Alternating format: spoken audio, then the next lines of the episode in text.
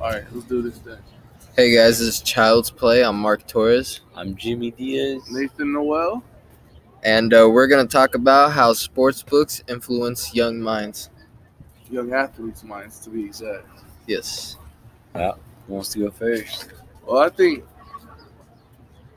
I think it gives them a sense of uh, it's really possible to achieve your goal. You know, it Mhm. shows them that like other people have done it, so it's not so far out there that it's not capable of being reached. Especially if you're athletically gifted, you know, you're talented. And that's Yeah. It, I don't, I don't think it affects it much.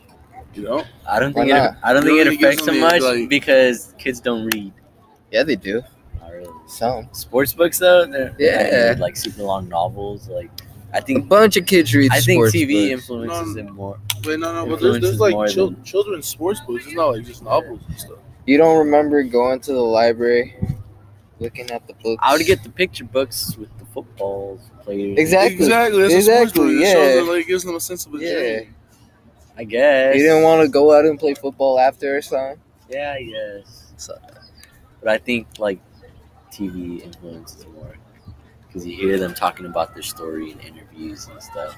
And the But kids as, as a can relate. kid, do you really understand what's going on in the interviews with all the statistics, or are you just more Yeah. focused on the actual sport itself, which is represented clearly in the books, whether it be football, basketball, baseball?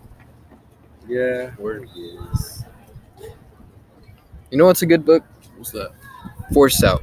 Oh, that's the one, uh, the baseball book. Yeah, by uh, Tim Green. It's a good okay. book. Yeah, yeah, yeah, now you know what other book is good. What's that? Uh, Chicken Soup for the Baseball Player's Soul. I read that book when I was like 12, and it made me want to be a baseball player. Or you know what's another Maybe good it's book? the- I got this in Miss Nolasco's classroom. Mexican White Boy. What? Mexican White Boy. Yeah, it was I a heard baseball about that book. Give me A Yeah. little rundown on that. Missed the last Okay. episode. Right. Agreed. Um. So, this dude, right? He moves into the ghetto, and he gets picked on a little bit until he shows his stuff and that he could really pitch. Okay. And then he becomes friends with a couple of couple of dudes, Couple of homies. couple of homies. Yeah. Okay. Gets the girl of his dream, little Latina. Okay. Yeah. I'm on my way there. Right? Same, So- same. you know what? Overall, you know, just to wrap wrap it up, conclusion wise, I do think it has a big impact on kids. I think everything has a huge impact on kids at, at such a young age. So if they're around all those sports books, it, it's just gonna influence them because that's what they're around. That's what they're reading. It is really your uh, what's the word? You're a product of your environment. You know, whatever you're around, you become. I get it. No, I don't know.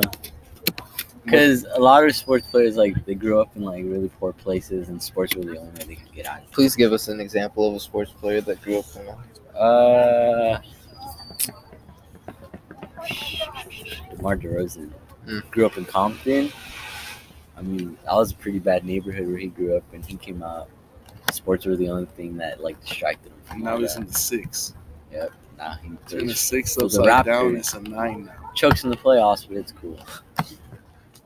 I don't know. I, I think it gives them a sense of uh, it's able to be achieved. I think it's a positive outlook.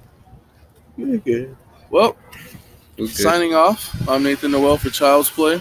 Jimmy Diaz. Mark Torres. You guys have a fantastic Catch you later. Friday.